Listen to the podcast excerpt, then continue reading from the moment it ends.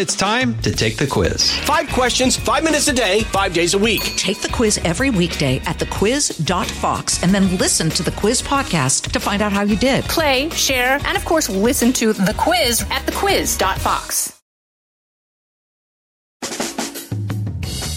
Live from everywhere USA, it's Fox Across America with Jimmy Failla. Oh man, here we go. Here we go. Coming to you live from the greatest country in the world, broadcasting from the tippy top of the world famous Fox News headquarters in New York City. It is Fox Across America with Jimmy Failla, a man who did not win the South Carolina primary going away. No, ma'am. Donald Trump just opening up a can on Nikki Haley. Uh, get her out.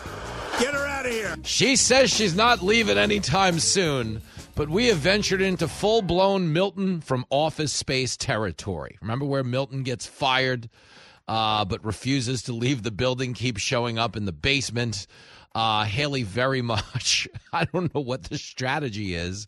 We're going to try to figure it out. Uh, but the media unveiling their strategy, and it seems an awful lot like we're going to get a replay of the Mueller controversy, the one that they circulated in the aftermath of the 2016 election. It was made up by these sick people. There's that, and they're certainly going all in on more allegations of racism. The media is a bunch of losers. It's a real ugly time in our politics, if you're wondering why the show sounds as loose as it is. I mean, also partly probably half in the bag from yesterday. We had a Sunday dinner at my mom's house. Fat, drunk, and stupid is no way to go through life. Well, it was a fabulous way to go through the weekend. So if you watched Fox News Saturday night, uh, this bud is for you. Uh, it was great to take over the live coverage after the South Carolina primaries. We had a big audience. Brett Baier was phenomenal. Tony Robbins, the panel, and of course you, the viewer. A clap for you.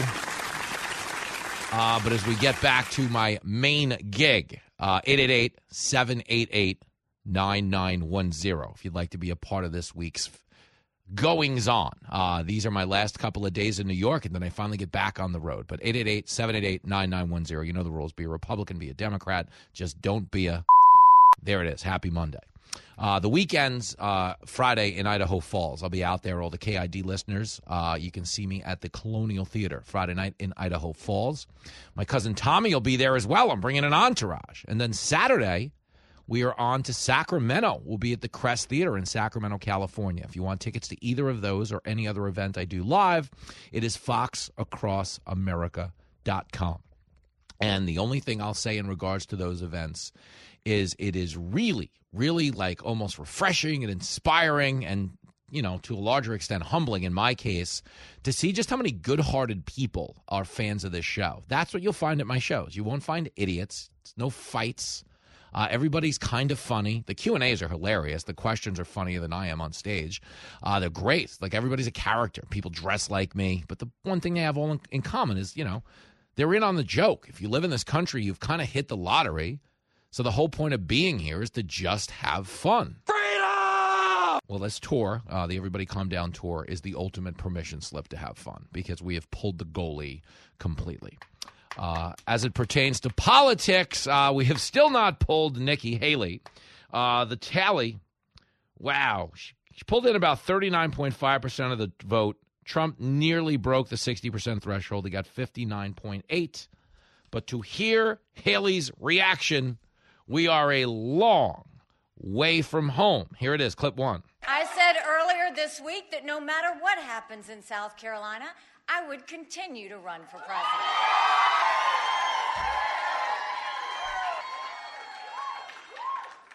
I'm a woman of my word. I'm not giving up this fight when a majority of Americans disapprove of both Donald Trump and Joe Biden. Now, to that last point, she is correct. A majority of Americans, 70% of Americans, don't want a rematch between Trump and Biden. And to be clear, both Biden and Trump are historically unpopular. And that's something you have to own. If you're a Democrat, yeah, you're supporting Biden. He's historically unpopular. If you're a Republican, you're supporting Trump. He's historically unpopular. Their negatives are higher than their positives. This is unprecedented in a presidential election. So she's not wrong.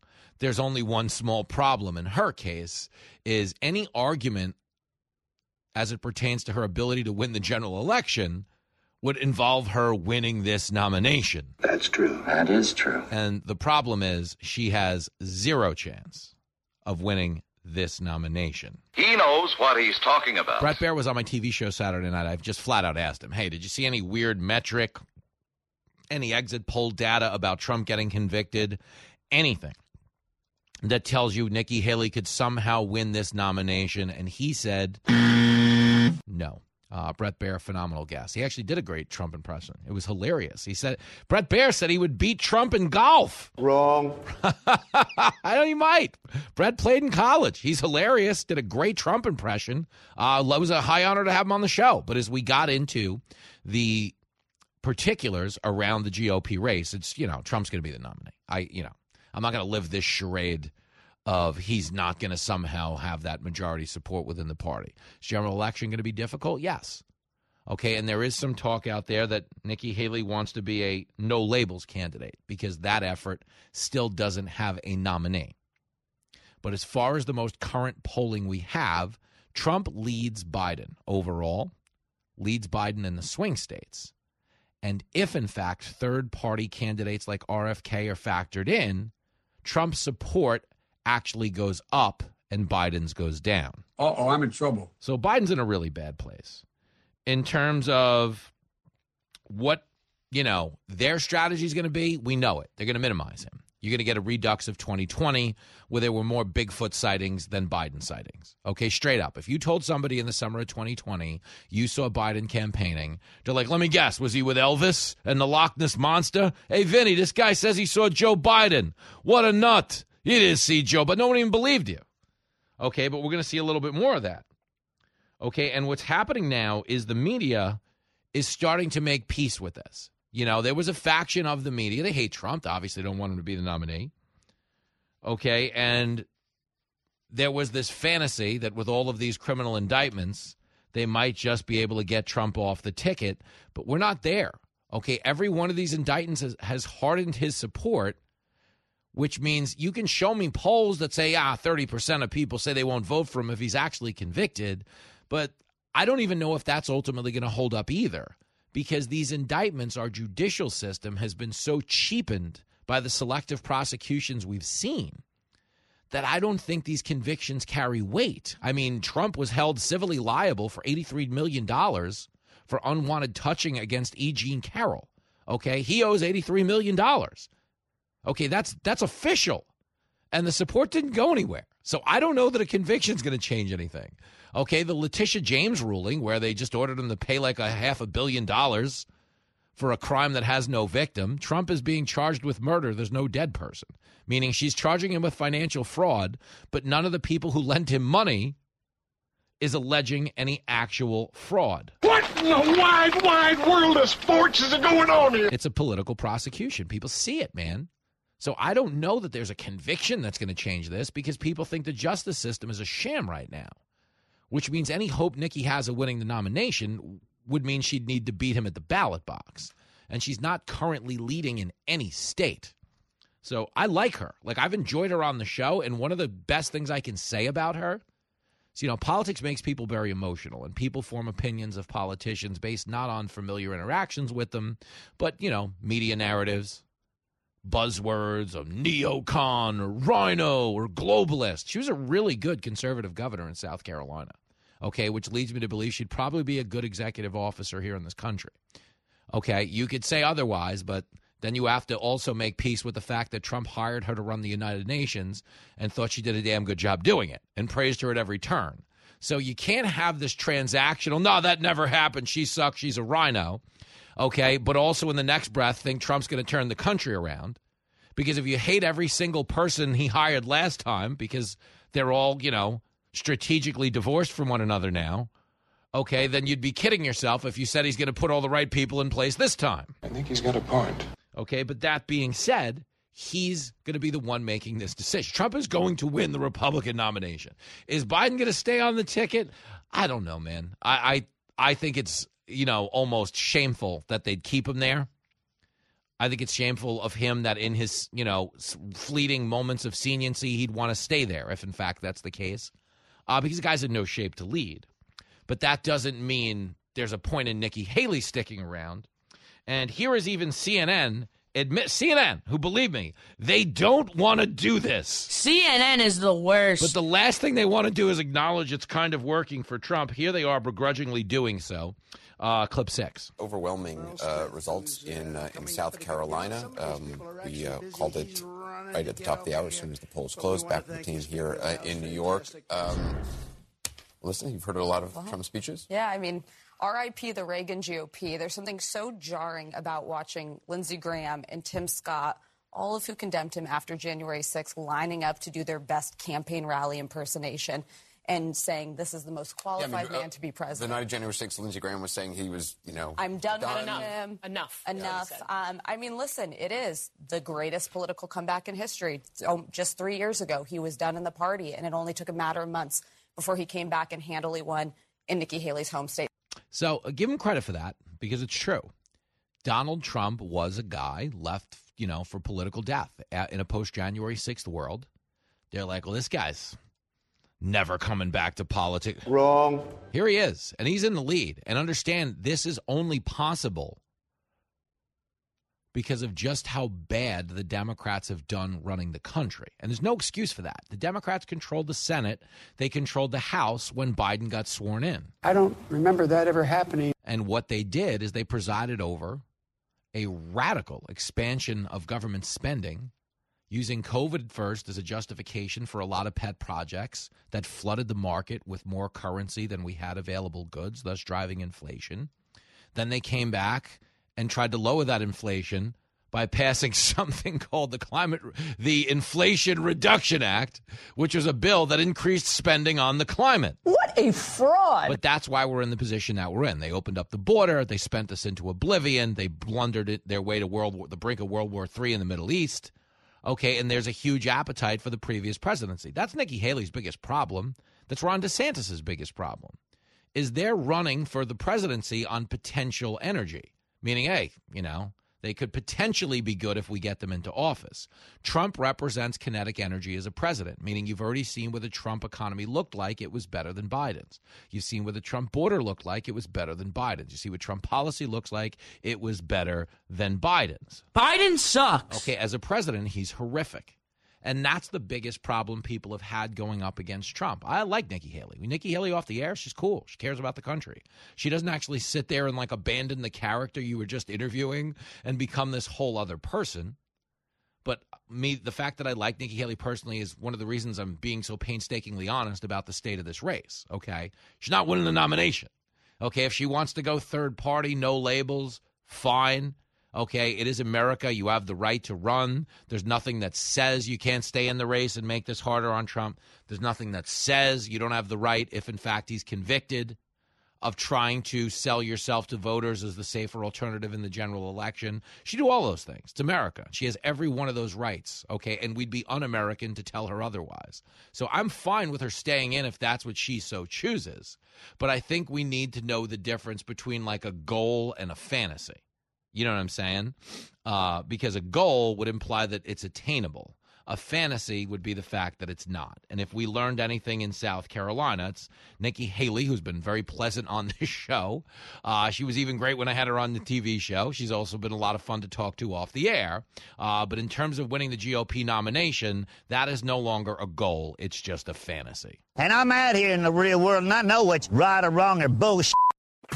He's the host you shouldn't get too close to. There's a lot of things about me you don't know anything about, Daddy. Things you wouldn't understand. Things you couldn't understand. Things you shouldn't understand. Fox Across America with Jimmy Failla. I'm Charles Payne. Listen to my Unstoppable Prosperity podcast so I can get you making money right now. Whether stocks are hitting new all time highs or in free fall mode, opportunities abound. So, why are so many potential investors still sitting on the sidelines? In a new season of my podcast, I'm going to get you in the game. After 38 years on Wall Street, I'm ready to impart some lessons and get you invested in the greatest wealth generating machine in history. Listen anytime, everywhere at foxbusinesspodcast.com or wherever you listen to your favorite podcast.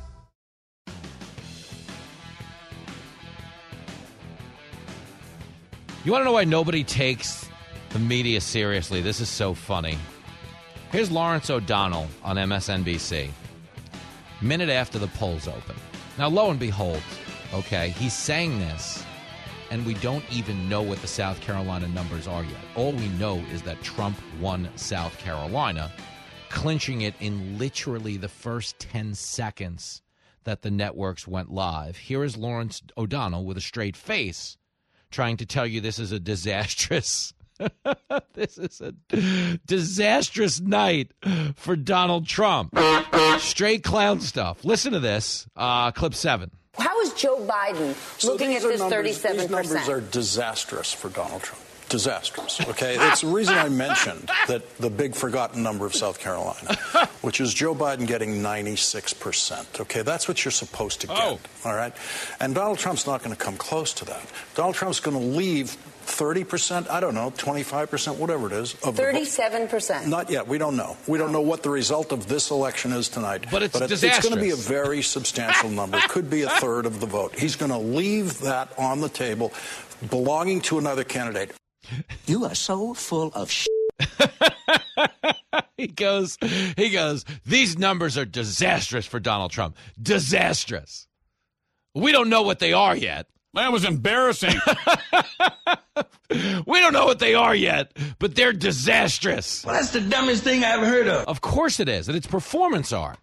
Because when he brings up Biden in South Carolina, because he, you know, again, so much of what MSNBC is, it's a confidence scheme in the sense that they're just selling self righteousness and moral superiority to people who hate Trump and hate conservatives because they're rich white people who hate themselves and feel a sense of guilt over the fact that they enjoy a level of prosperity that you or I could not dare dream of. But rather than going out and having fun with the money and everything in between, they just sit home and hate you and me. It's the dumbest thing I've ever heard of. Okay, but understand this. When Lawrence O'Donnell tries to give you the metric, and this is the confidence scheme. Well, you look at Biden in South Carolina. Biden got 96% South Carolina. Hey, he's not going to get the 96% in South Carolina. There's only one small nut problem here, okay? Biden wasn't running against anybody in South Carolina. Ah, you have a good eye, my man. Okay. Yeah, you could tell me Dean Phillips snuck his way onto the ballot by, you know, going to like a ground round with five of his friends and claims he was a candidate. Okay. Marianne Williamson, none of these people were platformed by the Democratic Party, meaning Trump is, is running against people who have had five debates on national television, who have done repeated town halls on the biggest news networks in the world and also CNN. Okay. Nikki Haley is out there spending more right now in television advertising than even Joe Biden is because the Democrats are pretending that he's not being primaried. Okay, Joe Biden was primaried by multiple Democrats, and the party was like, nope, we're just going to pretend that's not a thing. Uh, we're not having debates. Okay, there's not going to be any DNC support for your candidates. In fact, we're going to reconfigure the primary schedule so South Carolina can go first. Biden won't even have to show up. James Clyburn anoints who the person's going to be in South Carolina, and away we go. So Biden got 96% against nobody. Okay. Trump got 60, 60% against somebody very prominent, somebody who happens to be beating Joe Biden by 17 points in the general election, which is Nikki Haley. So when Lawrence O'Donnell is out there saying, oh, these are such a disastrous number for Trump, don't get me wrong, we haven't seen the numbers yet, but I can just tell they're disastrous. Sell crazy someplace else. We're all stocked up here. It really is like clown stuff. But that's what we've been brought down to in this day and age. We're just watching circus art now. So silly. Out of the gates and ready to go. Hey, it's Hutton Withrow. Hot Mike is here on the Outkick Network. We've got your afternoon covered with the latest sports discussion, and it's available wherever you find your audio. Daily analysis and news. He is hot. I am Mike. Actually, my name is Chad. His name is Jonathan, but you get the picture. We're going to bring it every single day. Whatever you want to call us, we'll respond to. We just want you to respond to what we're dishing out every day. And while you're here, we hope you subscribe to the podcast, like, subscribe, and share.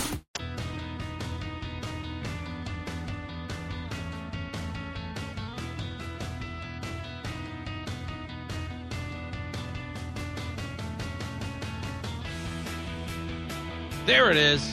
Fox Across America. Your main man, Jimmy Failla. We're going to get into some of your calls, texts, tweets, carrier pigeons, whatever you send. You can email us. It does, you know, we're old school. Everybody's welcome. It's the point. Just want to have conversations. 888 788 9910. It is a Monday on the radio. I'll be on your TV tonight with Jesse Watters in the 8 p.m. hour on the Fox News channel. Uh, but right now I am here with you and Joe Cunningham, who is the uh, head of the No Labels director. He's the director of the No Labels party. They're looking for a candidate. Here he is bringing up the idea of Nikki Haley going third party, clip nine. This has been a project uh, to essentially give Americans another choice if they're unhappy with the presumptive nominees, which, you know, it appears is going to be Trump versus Biden right now. But we don't know. Nikki Haley, she's going to remaining in the race. You can't count her out completely. Uh, and hats off to her for staying in it and for sticking with it. But we're looking for great quality people, eh, folks that have broad appeal to independents, Democrats, Republicans. And, um, and yeah, I mean, Nikki Haley is somebody we, we'd definitely be interested in. Oh, man. So that is uh, the no labels that would constitute a third party run for Nikki at that point. Now, there's never been a better opening for a third party candidate to win this thing than the one we're looking at right now. Uh, but most polling indicates they would likely play spoiler, meaning cost one of the two major party nominees the nomination by pulling from that candidate while ultimately failing to reach the White House themselves. And I think that's the metric for Nikki Haley is she does believe she's better than Trump in the general election. I actually personally believe she's better than Trump. I do, generally. I mean, I'd take Trump over Biden in a second. I'd take him over any Democrat out there. But I'm just talking about chances of winning. I don't mean she's a better leader. I don't mean she's more respected on the world stage. I don't mean any of that. Okay. And in a lot of ways, she'd just be enacting Trump policies. But understand, in the general, the fact that you could be selling Trump policies without the Trump baggage is actually something that would give you a better chance of winning the whole thing. That's true. That is true. That being said, if the calculus to go third party means she's ultimately not going to win the whole thing if she doesn't get the Republican nomination and goes third party, then she'd be just giving the country over to Joe Biden. And if you think Republican voters hate Nikki Haley now, uh, Biden winning reelection in a race that also features Nikki Haley would be the actual end of her political career. That is correct. So I don't know that she's dying to go third party. I think she's just trying, you know, to reverse the sentiment within the party she belongs to. And uh, sadly for her, not having a lot of luck doing it. Okay, everything you need to know about whether or not it's going to be Trump can be summed up in how the media is now reacting. The media has gone back to full blown Russia, like straight Russia, not even, you know, all the other stuff, oh, the tweets, uh, the, you know, the, the mean tweet. They're going Russia right now. Okay. It is not even March yet. Okay. We are, whoo, what are we, almost nine months from election day? Nine months. I got a bad feeling about this. It's only going to get worse if you're listening to where we are in terms of the Russia narrative. Here is Jen Psaki. Remember Jen Psaki? She came into the White House uh, to be the press secretary. At a, Psaki sucks. Kayleigh was so much better. A lot of people felt that way, but here is Psaki flat out asking Nancy Pelosi, what kind of dirt do the Russians have on Trump? Like with a straight face, they're going back to Putin holds the cards over Trump, meaning they've just rebooted a conspiracy theory. The biggest conspiracy theory in the history of our lives was that Vladimir Putin had seized control of the American government. Do you realize how preposterous that is? Like faking a moon landing means, you know, a bunch of people said we went to the moon. They showed up in a studio, filmed it, and away we went. Everybody thought we went to the moon, but you know, you could look at the clues and maybe we didn't go. That's a conspiracy theory. And and for as long as it's existed, we've been like, those are the craziest people who've ever lived. Not even close. Faking a moon landing was nothing compared to Vladimir Putin has seized control of the American government. Like, think of how preposterous that is. The only conspiracy I can think any higher than that in terms of you're a moonbat is there were a lot of people who said getting the vaccine would stop you from getting COVID. I mean, man. Step into my office. What? Because you're fired. I'm biggest conspiracy theory ever. Okay, but all the big conspiracy theories do come from the left these days. Okay, believe me, they told you with a straight face. You could not get COVID if you were vaccinated. It means that instead of the vaccine being able, excuse me, it means for instead of the virus being able to hop from person to person to person to person, spreading and spreading, sickening some of them, but not all of them. And the ones that it doesn't sicken don't know they have it. And then they give it to even more people because they didn't recognize they were, right? Instead of the virus being able to hop from person to person to person, potentially mutating and becoming more virulent and drug resistant along the way. Now we know that the vaccines work well enough that the virus stops with every vaccinated person. A vaccinated person gets exposed to the virus. The virus does not infect them. The virus cannot then use that person to go anywhere else. It cannot use a vaccinated person as a host to go get more people. That means the vaccines will get us to the end of this.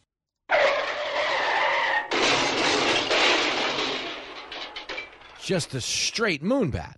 Okay. A moonbat who also told you day in and day out that Russia controlled our government. I mean, you're talking about next level conspiracies. Okay, but here's Jen Psaki on MSNBC going right back in on Putin's got dirt on Trump, clip 24. We're all wondering this question, Speaker Pelosi. What do you think Putin has on him? I mean, it sure seems like something, as you've said a few times, given that he refuses to criticize him, that he seems to be a fanboy Mm. of him. Are, are you worried Well, you at know, all? uh, Oh, go- during the Mueller. Go ahead. Sorry. Go ahead. Well, uh, first of all, first of all, we must be sure that he does not step one foot into the White House. it's so funny. We must be sure that he doesn't step foot in the White House. Russia, the Mueller probe. I mean, she's worse than Kamala. It ain't pretty, okay? But to, but understand this. Here's the rest of the Pelosi answer, because she's they're they're in. Like we got to bring back Russia. This is what we're back to now. Clip 25. And now we have someone who had the honor of serving in the White House, didn't consider it an honor, didn't consider his oath of office to protect and defend the Constitution. And on this week, speaking out the way he did about Navalny shows you that he is a person without values. He looks like he's going to be a person without dollars either, but the values are what concern us. Yes, the, the dollars. So I don't know what he has on him, but I think it's probably financial. I think it's probably financial, either something financial he has on or something on the come. Nancy Pelosi is a total dingbat. But I mean, we're living in the death of shame. Like we had a Mueller probe, guys. They spent 33 million dollars on the Democrat claim that the election was stolen. You know that whole thing you're not supposed to do, you should die in prison if you say an election was stolen. The Democrats spent 33 million dollar taxpayer dollars on their own conspiracy that the election was stolen. Okay, $33 million. That $33 million found there was zero, none, not a little, not some, not a bunch, but you couldn't prove anything. They found that there was zero contact between the Trump campaign and Russia. Yet they went on TV for three years, every night, alleging the opposite. Democrats are so full of crap. Why? Because they wanted Trump to self destruct in a death by a thousand cuts scenario. All those anonymously sourced bombshell reports Trump's talking to Putin. The walls are closing in. And they were hoping Trump would get impatient, fire Mueller, create the perception that there was a there there, at which point they'd go, See, he fired the investigator. We knew he was in bed with the Russians. He should be behind bars. And it would have been the end of the Trump presidency. And to this day, okay, history would show that Trump colluded with Russia to throw an election, knowing full well that it didn't actually happen. Like that's what they were gunning for. They were gunning to paint Trump over the annals of time as a man who stole an election with Russia. And they knew it wasn't true, but that was the play they were trying to run. That's just how white folks will do you. Okay, if he would have fired Mueller, there would have been a stampede within his own party to get rid of him because they would have went, "Whoa, what's he got to hide here? This ain't good. We can't have our faces on this. Get him out of here." And that's what they did. Okay, except the Mueller probe ran his course. Trump did not fire Mueller because he knew he had nothing to fear. And lo and behold, it was established that not only was there no contact, but the reason we even had a rumor regarding Trump and Russia is because the opposing Democratic campaign that summer gave the information to the FBI as concerned citizens. They went to the FBI and said, "I this has nothing to do with the campaign. We're just concerned citizens that Trump might be talking to Russia." Come on, don't bullshit me. Okay, and dropped off the document and then immediately picked up the phone, called all the reporters and said, "Hey, apparently the FBI's got some document."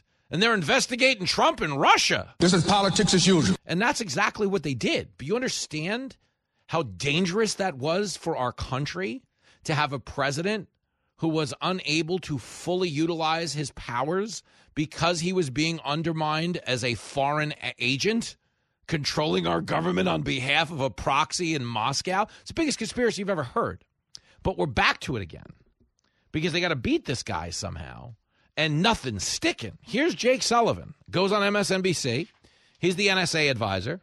And he says, yeah, no, we're real concerned. Russia 2024, clip 26. As you know, the intelligence community has said that in 2016 and 2020, Russia interfered in the United States presidential elections. Are there concerns or is there even evidence that Russia is planning to interfere in the 2024 election, Jake? I can't speak to evidence today, but I can tell you, of course, there are concerns. Oh. There is a history here in presidential elections uh, by the Russian Federation, by its intelligence services, and there's plenty of reason uh, to be concerned. And this is not about politics. This is about national security. It is about a foreign country, a foreign adversary seeking uh, to manipulate the politics and democracy of the United States of America. We're going to be vigilant about that, and we will engage the Congress on a bipartisan basis because this should be above and beyond politics. Okay, great. But do you understand what's going on right now, and I just want you to want you to know this. Okay, right now, Trump is under 91 different indictments. We've got multiple states trying to take him off the ballot. Why? Because he claimed they stole the election. But you need to know that when if Trump goes out and wins the general election in November of 2024, every single Democrat is going to be telling you it's stolen. He's a lousy dad, but he's right. They're laying the groundwork right now. What does Russia have on him? What kind of dirt does Putin have on him, Pelosi? Jake Sullivan at the NSA. No, we're concerned. Russia could be involved already. This isn't good. They want to get him back in. They're starting the storyline now because on the off chance that he wins the election, they're going to go right back into saying it's not legitimate. And some people say, oh, Jimmy, come on. How could you say that the Democrats would claim an election was stolen? How do you come up with that theory? By paying attention. The Democrats said the 2016 election was stolen. When they lost in 2004, John Kerry against George W. Bush, they said it was because Bush stole Ohio. When they lost the Al Gore election in 2000, it's because Bush stole Florida. Okay? They've challenged the legitimacy of every single election they've lost in this century. But when they win one, they go, ah, oh, it's most secure election in history. It'd be immoral it would be treasonous to even question the legitimacy of an election. That's what they do. Here's Dan Goldman from New York. He's on CNN, flat out saying the current House of Representatives is being used by Russia. You see, the reason they're investigating Biden is because they're tools of the Kremlin. The Kremlin wants them to be investigating Biden. That helps Putin. This is what we're down to. Listen to this clip 27. Not only is there no evidence of any wrongdoing by President Biden, but it now appears as if the House Republican majority is being used by Russia to interfere in the 2024 election on behalf of Donald Trump. If they continue with this investigation, they are simply doing the work of Vladimir Putin to help Donald Trump win an election in November. That's where we are. you sound insane. Do you realize that? You should be medicated. I mean, flat out told you. No, no, you got to stop investigating Biden or you're helping Putin, you see. Like it's bananas. But they gin up these narratives because they're already laying the groundwork to discredit what is looking more and more likely like a defeat in the general election. Biden doesn't want to come off the ticket.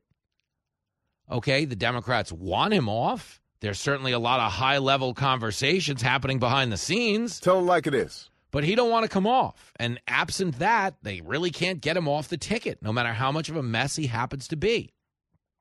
So they realize now the only way to avoid their worst nightmare is to weaponize the courts on the front end, 91 different indictments, all the negative polling you can ever imagine in terms of the character issues they're going to raise about Donald Trump. I mean, the only problem there is he's already been president once. He didn't ban black people. He didn't implement Sharia law against women. Okay. Foreigners weren't banned from coming to our country. All of that is a manufactured hysteria made up by the media. But you realize in this moment, we're back to Russia because if it doesn't stop on the front end, they're going to try to knock him off on the back end. So y'all need to hide your kids, hide your wife, and hide your husband because they're raping everybody out here. A show that's taking orders from the big man upstairs. We're on a mission from God. This is Fox Across America with Jimmy Failla.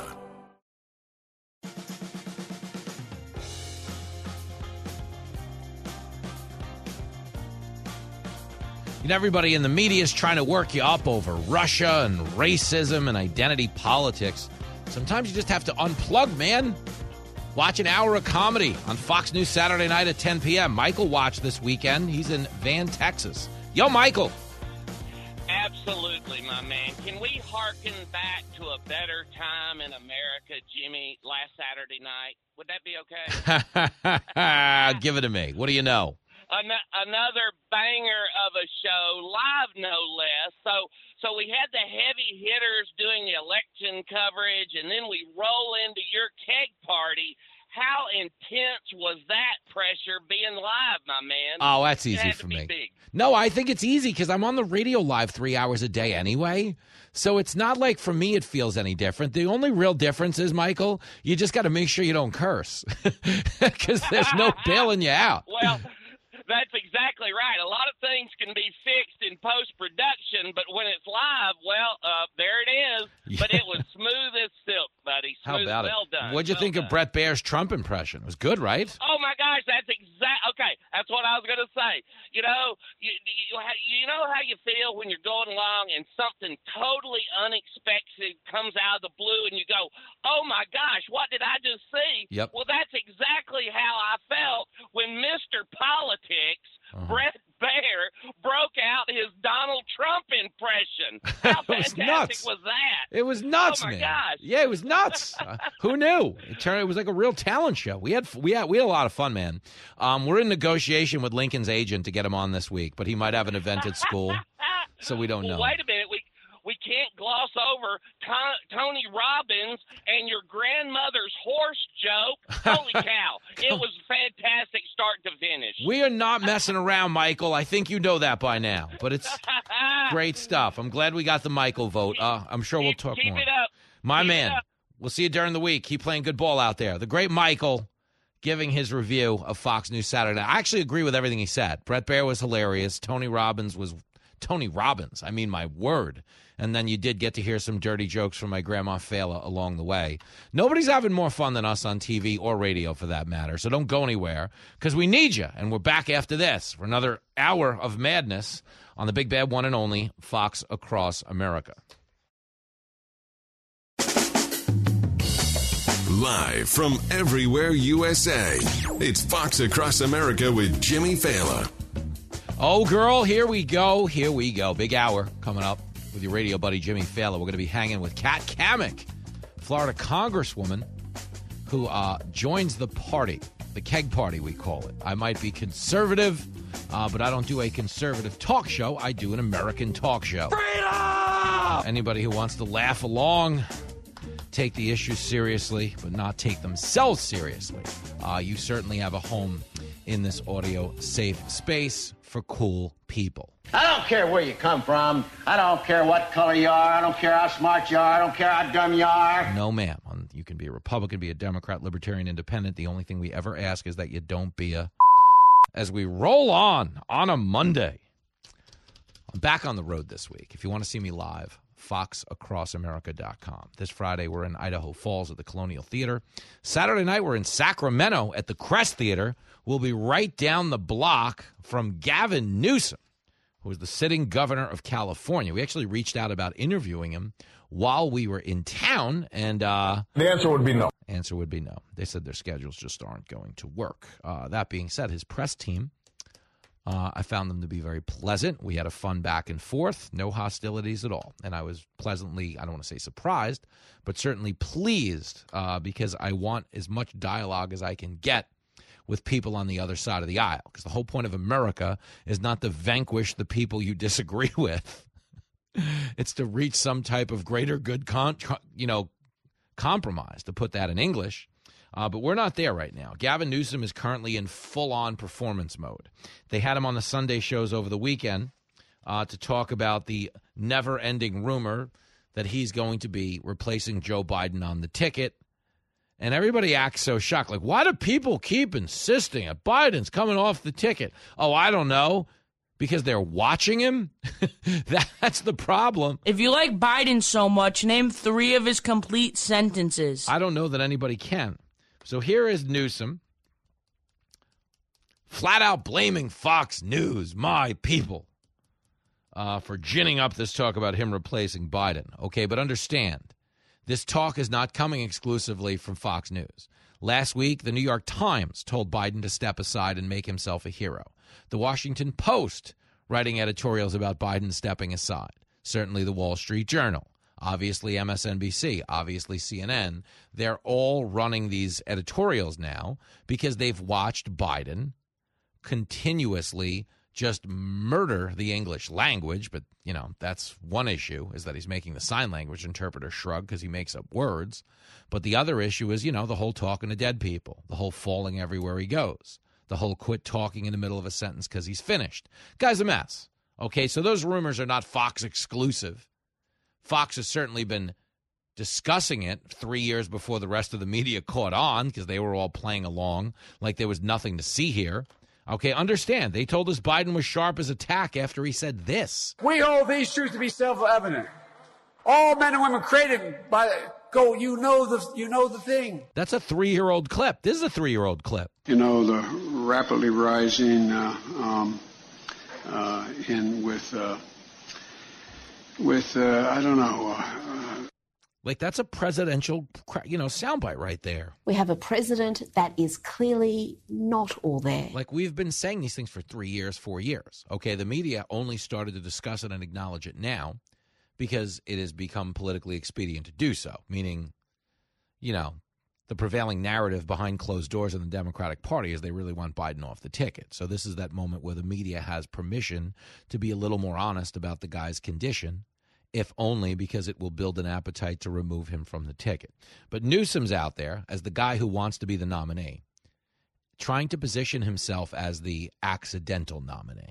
Meaning, stop asking, I'm a thousand percent, I'm a million percent, I'm a billion percent certain Biden's a great president. He's going to be the guy. Nobody should be asking me. And he's only doing that specifically because the more emphatic this is, in the event that they ask him to replace Biden on the ticket, which is what he's clamoring for behind the scenes, he can flat out go, Well, I didn't want to do it, but when your country calls collect, I, Gavin Newsom, as an American first, have reluctantly decided. Come on, don't bullshit me. That's what he's going to do.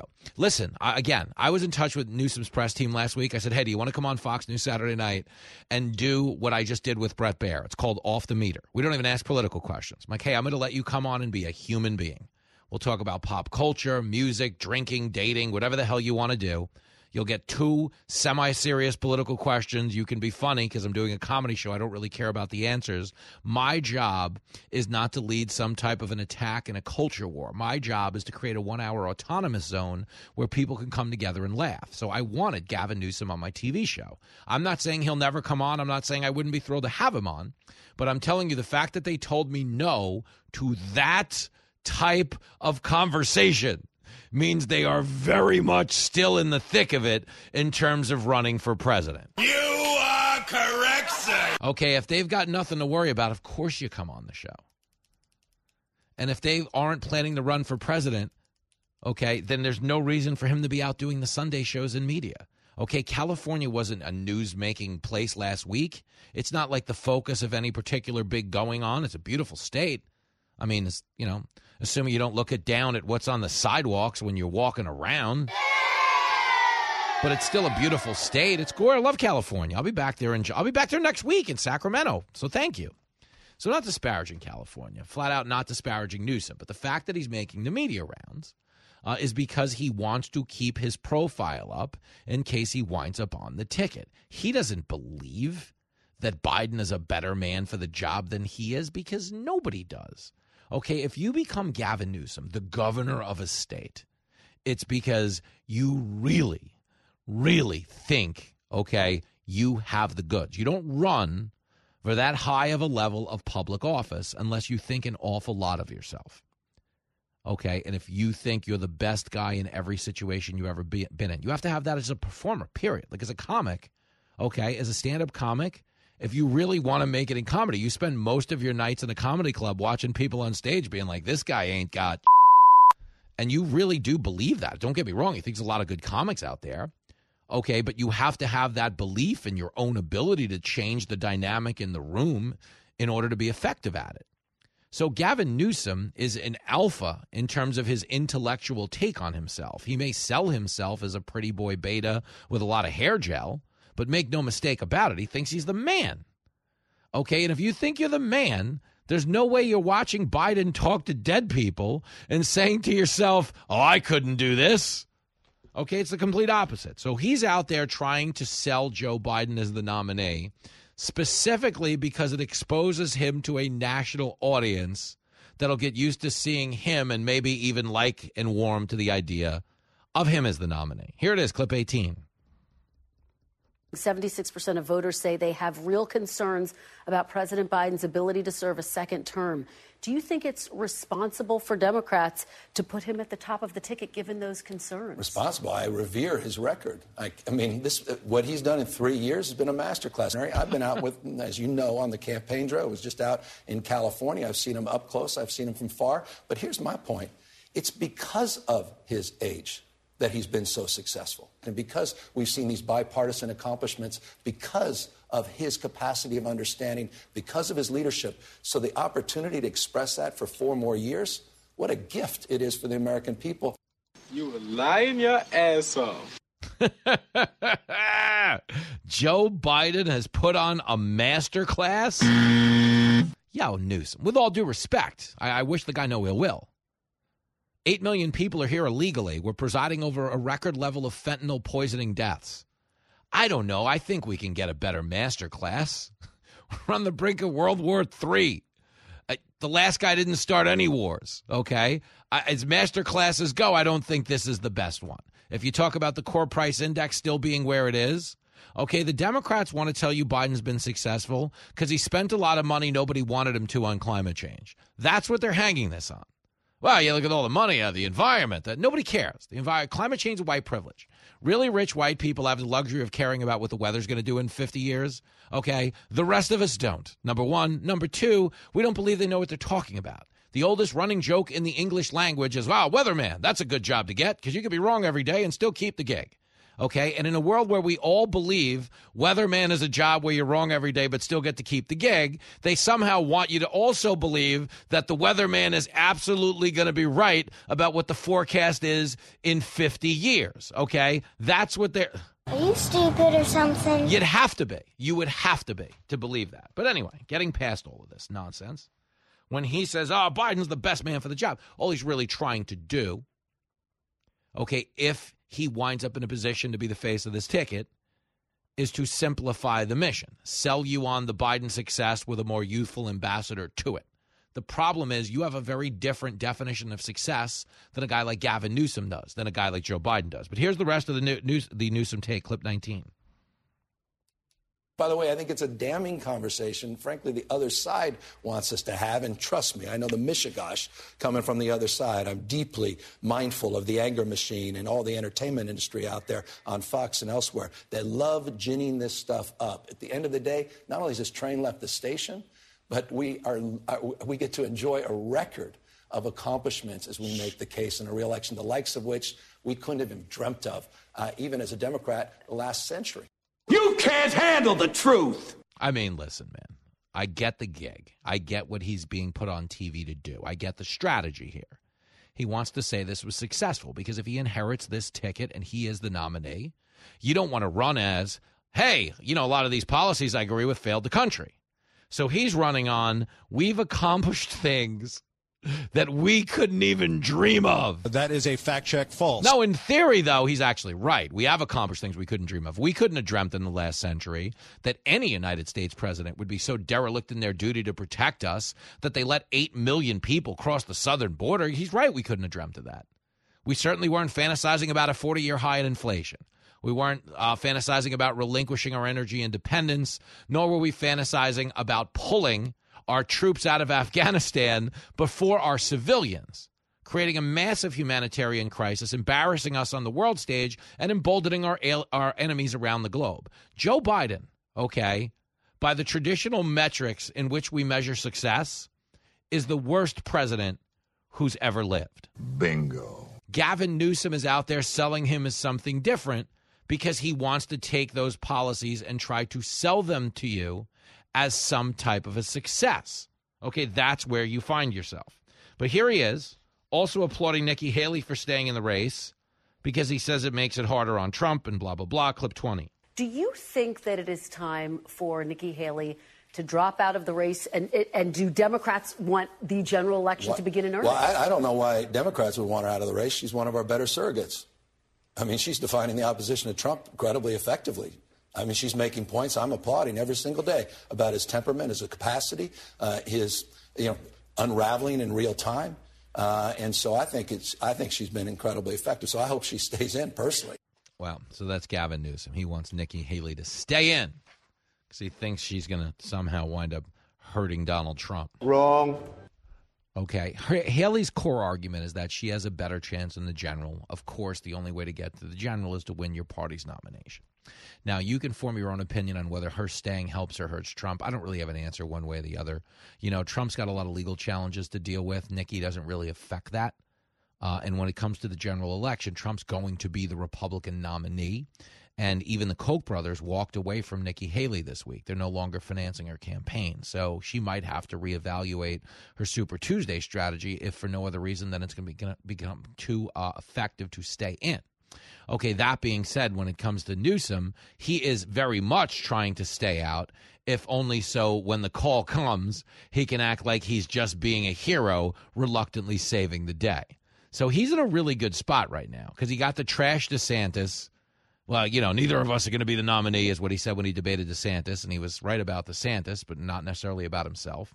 It's the same thing for the Nikki Haley Trump thing. He's essentially getting to run without running. Because the reality is, if the Democrats get their wish, Biden is going to come off the ticket. They don't want him on the ticket. Okay, 76% of the country thinks we're headed in the wrong direction. According to an NBC News poll, not Fox News trying to get you worked up, mishegas was the word he used. Okay, 86% of voters have concerns about Biden's mental capacities. That's according to NBC, which is as liberal as they come. That is not Fox News, that is the world. Okay, that is the world thinks Biden has an issue to try to minimize this to a Fox News talking point is to ask the viewer to disregard what they see with their own two lying eyes. Okay? That's the hurdle Gavin Newsom is trying to clear here. Oh, the Biden age thing? That's just Fox News. Don't even worry about it. That's what he wants you to believe. But he's only selling you on the certitude of a Joe Biden presidency. Okay, so he looks that much more genuine when he has to reluctantly try to save the day. And make no mistake about it, he wants to save the day. What the Democrats are going to try to do is let the Republicans make the case that an 80 year old can't be president. And as hard as the Republicans continue to make that case, what it ultimately gives the Democrats an opening for is to turn around if Biden comes off the ticket and go, hey, the Republicans said it themselves. Nobody this old can be the president. Okay, that's why Trump isn't attacking Biden on the age as much as he's attacking him on Hunter Biden, as much as he's attacking him on the border, as much as he's attacking him on inflation. It's because they are smart enough to know they don't want to gift their opponent an argument that can be used right back against them. So that's why you're going to hear more about Biden's ineptitude and Biden the crook, all of which seems more and more true by the day. Are you the big man, Joe? He might have been, but Gavin Newsom's just there in case the truth actually comes to light. And uh, we're getting closer and closer by the day. The show that's crashing the establishment party. I don't recall seeing your name on the guest list. Nothing to be embarrassed about. I sometimes go by my maiden name.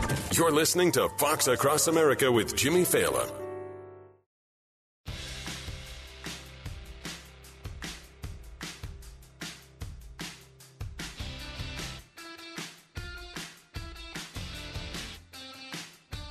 It is Fox Across America with Jimmy Failla. Going to be talking to Kat Cammack in the next break. Johnny Joey Jones will be here as well. Juan is in Wilmington, North Carolina. Juan.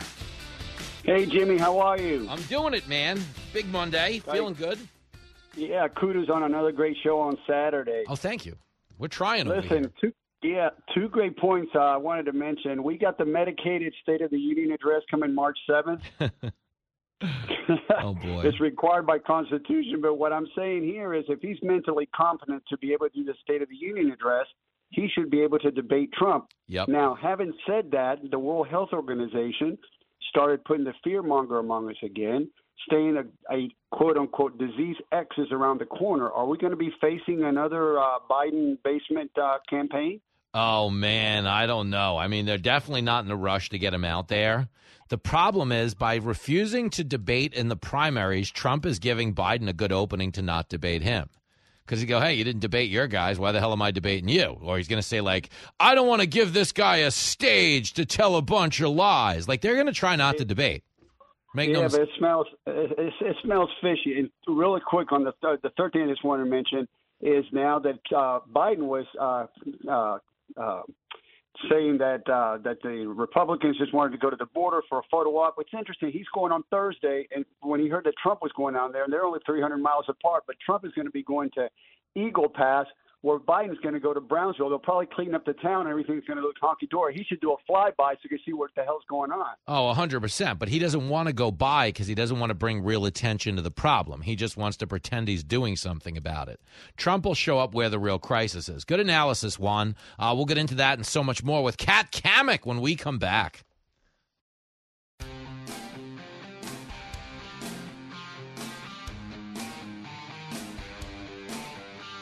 So here's some news the West Coast listeners will get a kick out of. We have officially signed the deal to return to the Green Valley Ranch out in Nevada on July 5th.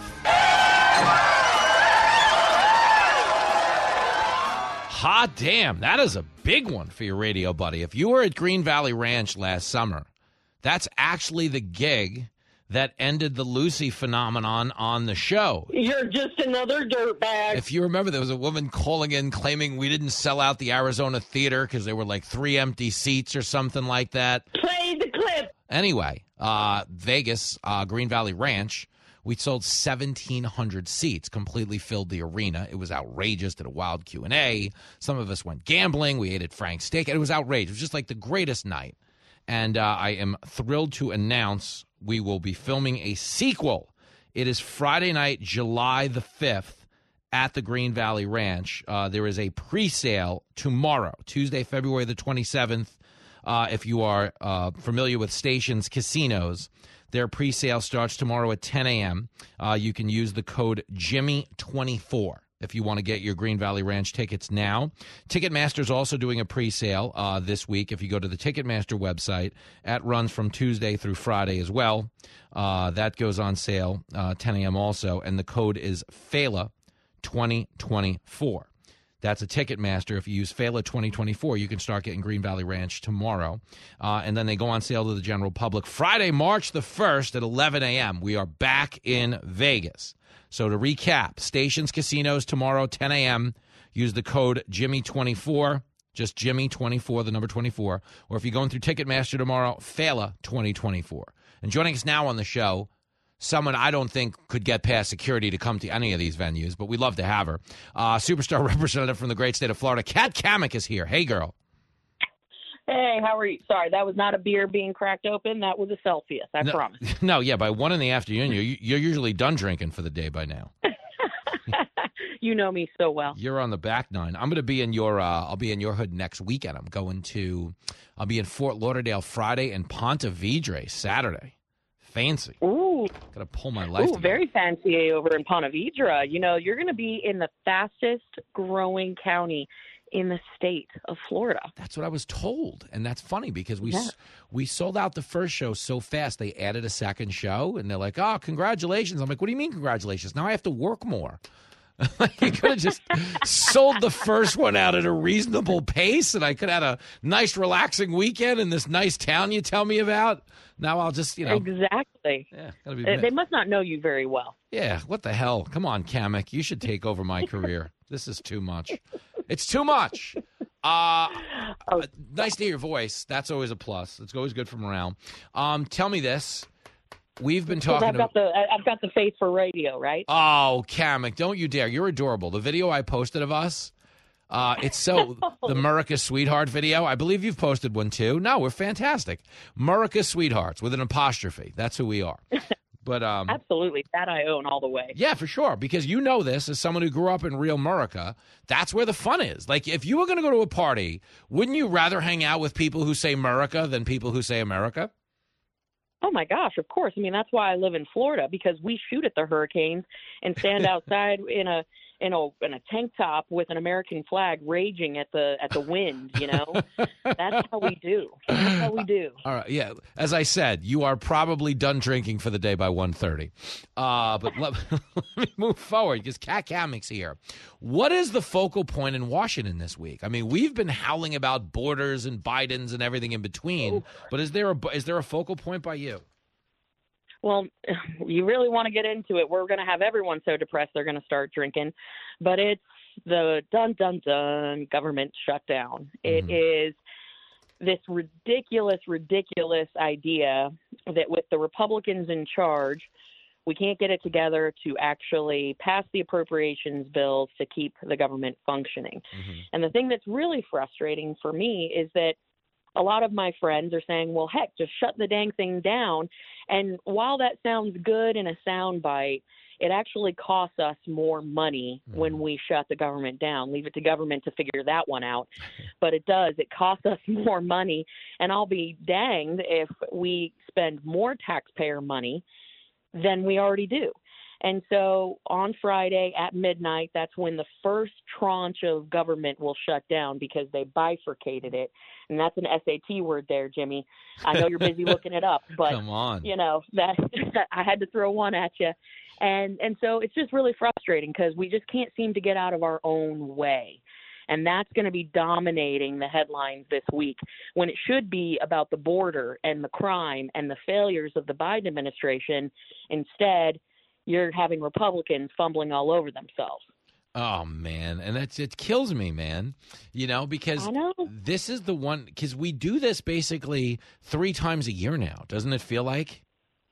Oh yeah, yeah. I mean, we're we're getting on a regular schedule here. About almost every quarter, there seems to be some crisis with the government shutdown or a potential one, and I think this one actually will happen because you've got folks on one side who say we should do a continuing resolution and take a cut, and then you got others that say we need to do the appropriations. Now, count me in on the we need to do our job, do the appropriations camp, because the notion of a CR, a continuing resolution, would keep the Nancy Pelosi, Chuck Schumer policies alive and well. And they say, oh, but we'll just cap it, we'll cap it, we'll cut it. Guess what? You know who gets to determine where those cuts come from? Joe Biden. And if you think for one second he's not going to make conservatives around the country pay for it and keep his policies intact, then you know you're just living in la la land. So Yep. it's really, really depressing this week. I, I hate to be that person. Now, well, listen, we get it though. You got to play the teams on the schedule. We're talking to Kat Cammack from the great state of Florida. I mean, the, what it comes back to a lot with the Democrats is, you know, everybody, guys relate to this. Every every guy's been out at the bar, and they have a buddy who wants to send a round of drinks over to those girls, but he doesn't have his wallet on him. And that's pretty much that's pretty much the Democrat. Everything's just like, yeah, we should do this. Likely- Yep. And the, and the taxpayer, we're the ones who've got to chip in. I mean, it's no different than you know them forgiving more student debt. We get the bill for Mhm. this bright idea. Mm-hmm. No way to live, Cammack. It's no way to live. Uh, well, the nice thing, I know. but the nice thing is they do have the border under control, so that's good. Oh, yikes, yikes! There's, there's. I wish there was a punchline in there, but there's just not. It, it is crazy though that you know this is what we're we're contending with, and mind you, we haven't even started for this year's appropriations. So we have a lot of we got a lot of work to do. And to your point, Jimmy, I mean, I wish people would have a bit more of a sense of humor about things because it's almost so so sad that if you if you can't laugh at it, it's just going to make you cry. Mm-hmm. Um, but it's crazy that we just can't seem to get it together. But I'll tell you what, the the bright spot in all this is that it is an election year, and we are hopefully going to make Joe Biden a one-term president, and we will take back the House and and make Chuck Schumer the minority leader. Thank goodness, and hopefully we can hang on to the House. That's the hope. Yep. You get the Senate, you get the House, you do some things. I mean, anything. Nobody wants to watch this a second time. It's like that. I mean, honestly, like Democrats don't want to watch this, right? They don't want to watch Biden run this thing again. Uh, and there's a No. reason. There's a reason. Like every big name Democrat is on TV right now saying they support Biden. Uh, it's because they don't. You know, like Newsom's doing the rounds, Hillary's doing the rounds. They're like Joe Biden's the guy. Uh, and I just wanted to, you know, get my face out there and say it because I'm so committed to not running. I'm doing every Sunday morning show. don't you believe they all want to run? Oh my gosh, no, no. And you know, sequels are never as good as the original, right? Yep. So I mean, and if that's if that is true, except for except with the uh, with with Die Hard, Yeah. Die Hard with a Vengeance, I would say was better than the Die Hard original, the greatest Christmas movie of all time. But in politics, the sequel is never as good, particularly when we're talking about Joe Biden. And no one wants to see that one again. No, no, nobody. If it's worse on the second time around, we know it's going to be bad. No, what I'd like them to do though is just recast an actor. Like maybe we give him the presidency, but somebody plays Biden. You know, because that might be So who better. would it be, Jimmy? Who Well- would it be? I mean, who? I mean, to convincingly play this guy, I don't think any because you can't really write this. He's such a, you know what I mean? He's a mess. Uh, but there are days where I would take Hunter over Joe because you want to know what it is. There's an efficiency to a guy like Hunter, who is, you know, probably an influence peddling addict at the peak of his fame, but that's a man with goals. Okay, Biden has no goal other than say what they tell him to so he can get ice cream. But that's really not a um, that's not a you know a plan for leadership. Is all I'm saying. No, it's not really a recipe uh, for success, but there's just something in the back of my mind that's like, if this was to be a movie, there's something about Christopher Walken in all his eccentric nature playing Joe Biden that would just, I think, tickle people's fancy. Yeah, and it's probably the only time you'll hear Biden in the same sentence as the word Walken because he usually falls. so there you go. More like Walker, right? Like, oh no, he gets played by Christopher Walker. Oh, Kat Cammack, you still got it. You did some serious stuff, but you still got it. You pulled it all the way back around and did it right at the buzzer. Um, always great to hear your voice, though. I know you got some adulting to do, but it's still good for you to give us a minute. Well, I always have time for you, Jimmy. Aw. And I'm so excited for you to be joining us in the Sunshine State and truly live out your Florida man fantasy. I'm going to marry a hot pocket. I'll see you at the wedding. You're the best. Take care, Kat. There she goes, the great Kat Cammack. Says I got to go do some Florida man stuff. So next week, Friday, uh, March the 8th, I'm at the Amaturo Theater down in Fort Lauderdale. How about that? And then Saturday, March the 9th, Ponte Vedra. And Ponte Vedra is nice. The music hall. Uh, second show, well, the first show sold out. They added a second show that's filling up really fast. If you want to go to that, foxacrossamerica.com. These are solo gigs, so I'll meet everybody, sign your books, whatever you're into books, boobs, you know, hat, beer mug, doesn't matter. Okay, we sign it all at these events. It's a very communal thing. And uh, one of the reasons I encourage people to go is you'll be pleasantly surprised by how many really cool people listen to the same show as you. Everyone is cool, like really cool. I can't wait to take the TV show on the road just the same because, like, the TV people uh, who never really get to travel with a show are going to meet this radio audience. That's what's going to show up to these events, and uh, they're going to be so patently blown away because everybody's great, man. Everybody, I'm, I'm very thankful for that, and we're trying to use this moment for good. Uh, but as Kat Cammack was saying, we need all the help we can get because what Washington has done, and this is something that both parties are guilty of is they love the idea of a fiscal cliff. They love the idea of a government shutdown because the most popular thing you can do in Washington is spend money. Congressmen love spending money because they like to come back to their district and go, see, I, I greenlit that project you wanted. You know, see, we made that deal. See, lobbyist, we appeased those lobbyists. You know, we did what we wanted to do. Spending is always going to be the most popular thing to do in Washington. So the reason both parties love the impending government shutdown is that urgency allows them to jam stuff through. Well, we, you know, government's going to shut down, so we don't have time to read this 5,000 page bill. So what we're going to do is we're just going to jam it all through. And in the process, they all decide to agree on it because they get to incorporate some of the spending spending they wanted for their own district and justify doing so by being like, "Ah, oh, we were up against the wall. You know, we voted for this bill. It costs more money to shut down the government than it does to keep it open," which I don't doubt is the truth. But the reality is they all benefit from it in the long run. So, if you want to change the way business is done in Washington, you've got to get back to, you know, the team sport thing of like, well, I'm a Republican, so we just got to beat the Democrats. Or I'm a Democrat, we just got to beat the Republicans. We got to stop looking at the other voters as our enemies because at the end of the day, the politicians work for the voters. But we as voters, Republicans and Democrats, are getting failed by the politicians. So I think we'd be more in this next election. I know everybody votes straight ticket. I'm a Republican, I vote Republican. I'm a Democrat, I vote Democrat.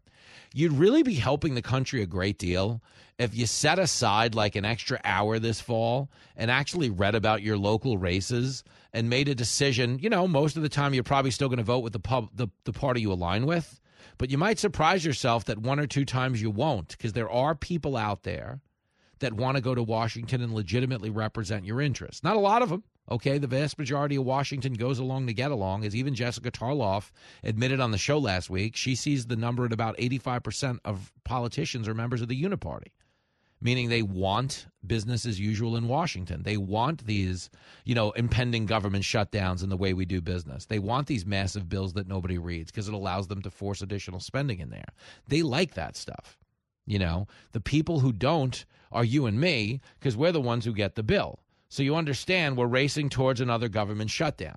And they're going to tell you this Thursday night when they avert the shutdown that it's a win for the American people. But guess what? That win comes at a cost to you and me, the taxpayer. Just hold on to your pocketbook. They just put a lien on your money, your savings, and your retirement. The show that connects you to people in high places. It's like the most important man in the world standing here, and you got a conversation going with each other. Fox Across America with Jimmy Failla.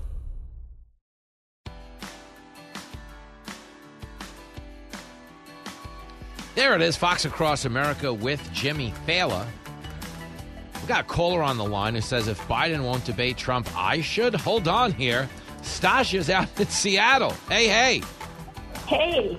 Hey, girl. Uh, can I don't I don't know how to do this, but I just talk like you can hear me and you can, right? You sound great. Come on, you sound better than me. Take it away, right. You All want me debating Trump? What's happening here? Well, right, because if Biden wants to back out, which he should, uh, well, he should just retire. But uh, but to, what we could do is hold a debate that would really sell out the House.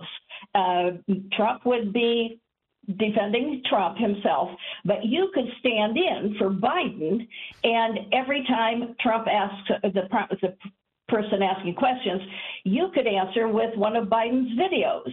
Oh man, I see. And uh, you could even wear a Biden mask if you, you know, that would help you uh, pick the right answers to uh, show. But, but you know, you could show all these videos of him saying uh, uh, ooh, and you know, and not. You know, uh, but I think that'd be a blast. Uh, I think it'd be a good time. Um, uh, for some reason, the Democratic National Committee is not calling back on this idea, uh, but we'll see if anything changes. I don't know that. I don't know that they're going to let this one go through, but I, I think your heart's in the right place. Right, right. Well, and if for some terrible reason Biden is in there again, then I was also telling Mikey, is that his name, uh, that uh, we're all going to have to learn sign language because the only person actually knowing what Biden is supposed to be saying from the pulpit is the the uh, because he's reading the teleprompter. Oh, that's and so he knows what Biden's notes say, but Biden doesn't know what his notes say. No, I have no idea what's going on. I, I genuinely don't know what's happening. But uh, listen, I'm going to pass this plan around. I'll let you know if I make it to the debate stage. Okay. Right. Okay, okay. Great call, Stasha. You have a great day. free a free ticket to that one? Oh, yeah. you better. Yeah. It was your idea. I'll see you soon. That's funny. Stasha shows up. She's got jokes. She wants me debating Donald Trump. Wrong. No, no, but I'd be debating as Joe Biden, which would be pretty intense. This guy will say anything. Anything. you don't know. You just don't know. Uh, but yeah, the DNC isn't going to let that happen. It'd be funny, though. I see this how our audience rolls. Just completely out of the box ideas, ridiculousness. Because why not? You're alive. The whole point of being alive is have a good time. So that's what we're going to do in the next hour. Johnny Joey Jones is coming by. We got to do some adulting and talk about the border. But we're going to have a damn good time. As Chevy Chase says in vacation, we're going to have so much fun. You'll all be whistling zippity doodah out of your.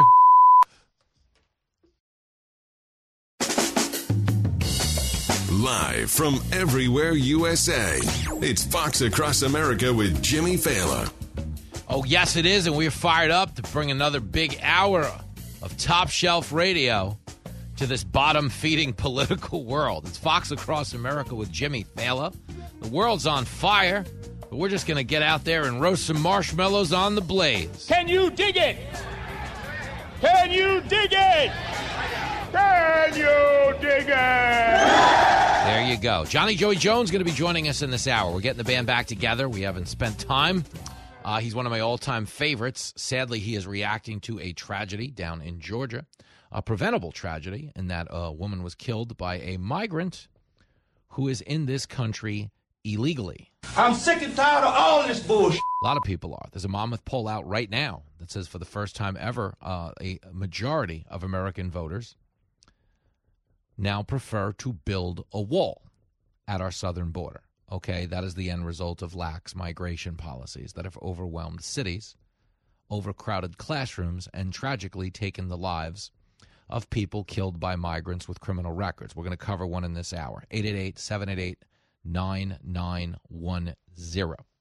Uh, I got to tell you, man, I've been howling about the border forever on this show because I'm a dad and I grew up in a different era than the one our kids are growing up in. What I mean by that is I had a lot of kids who I grew up with who took recreational drugs and they all lived. Uh, you know, there were people who overdosed in high school, people who shot heroin and died, sadly, people who did too much cocaine, sadly. Okay, but the connotation of an overdose was that someone did so many drugs that eventually caught up to them and killed them.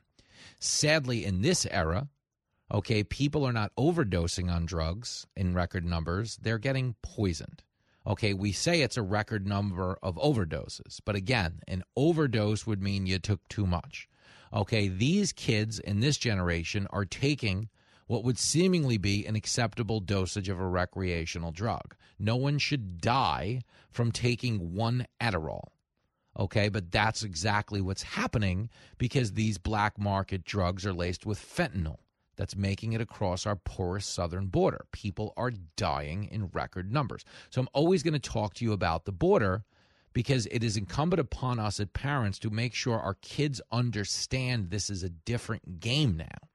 Okay, both presidents are visiting the border this week. Trump is going uh, right down the Eagle Pass.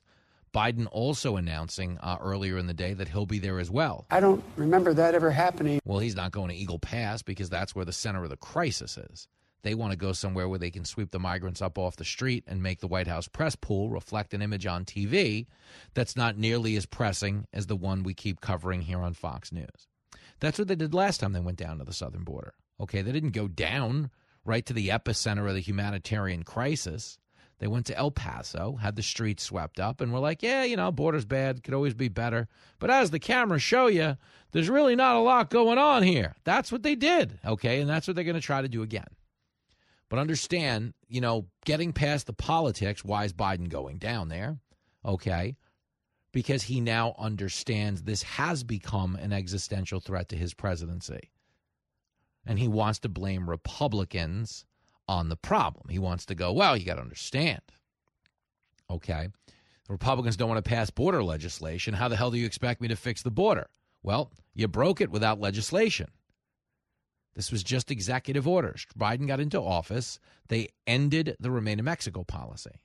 So now instead of people getting apprehended at the border and being forced to remain in Mexico until their asylum was granted three years or five years from now, okay, they were now automatically allowed right into the country while they were awaiting trial.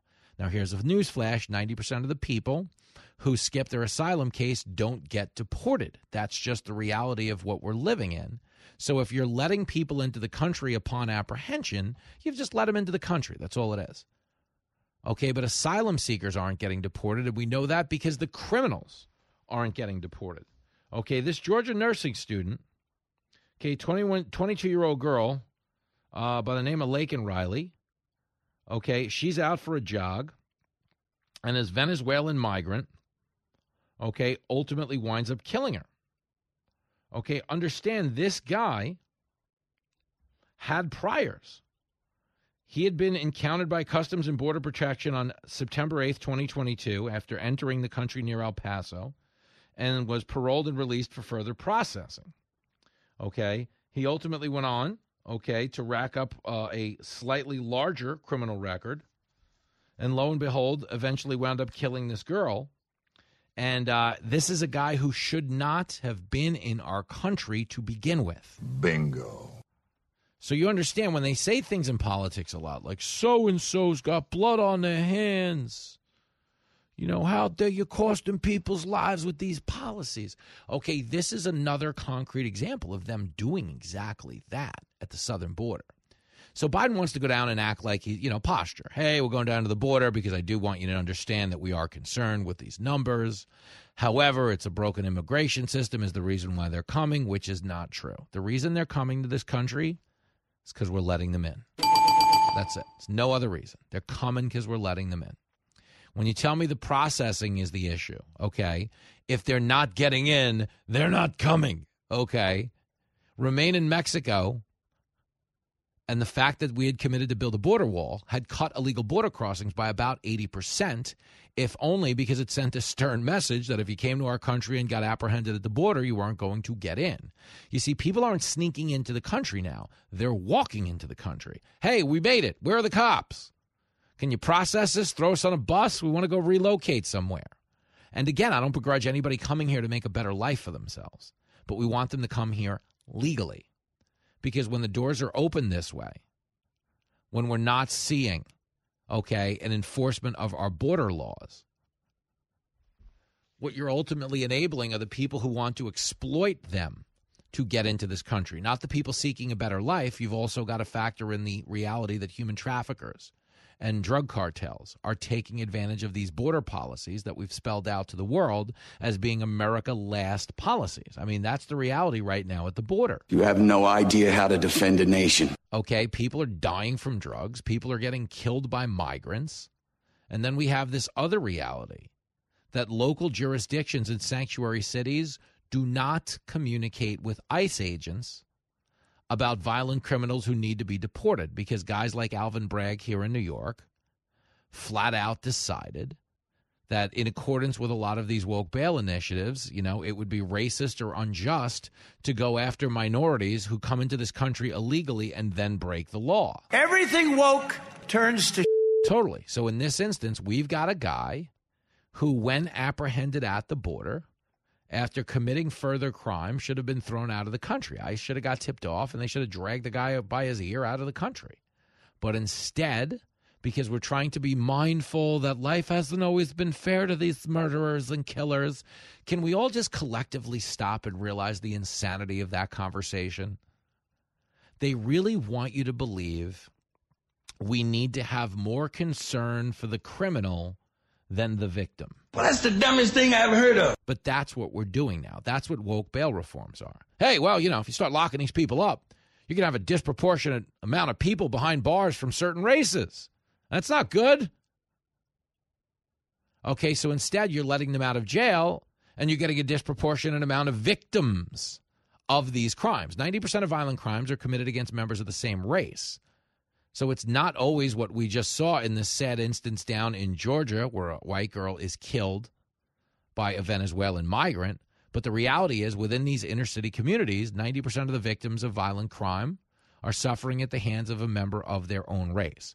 So you go, well, you know, we don't want a disproportionate amount of these people in our jails, so we'll let them out and ultimately wind up with a disproportionate amount of these people in our cemeteries. Like, do you get how dumb this is? That's what's happening. That's what's happening. Okay, it's being done in the name of some type of an empathy and some type of an equity. But ultimately, the people they purport to care about are the ones that always end up suffering in the end. Okay, it's the dumbest time there's ever been to be alive. As it pertains to this story, this is a very preventable death. Girl went out for a jog and got killed.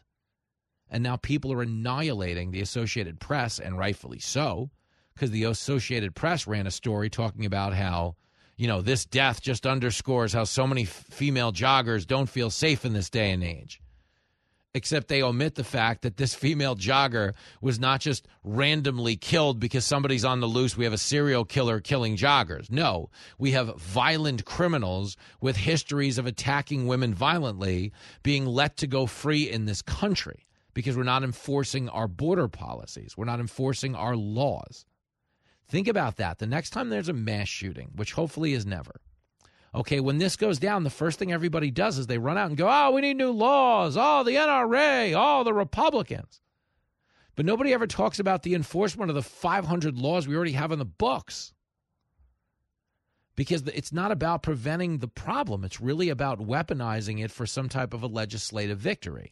The Democrats broke the border, straight broke the border. When Biden got into office, he signed an executive order that nuked remain in Mexico, halted border wall construction, got rid of Title 42, which was a COVID era screening mechanism.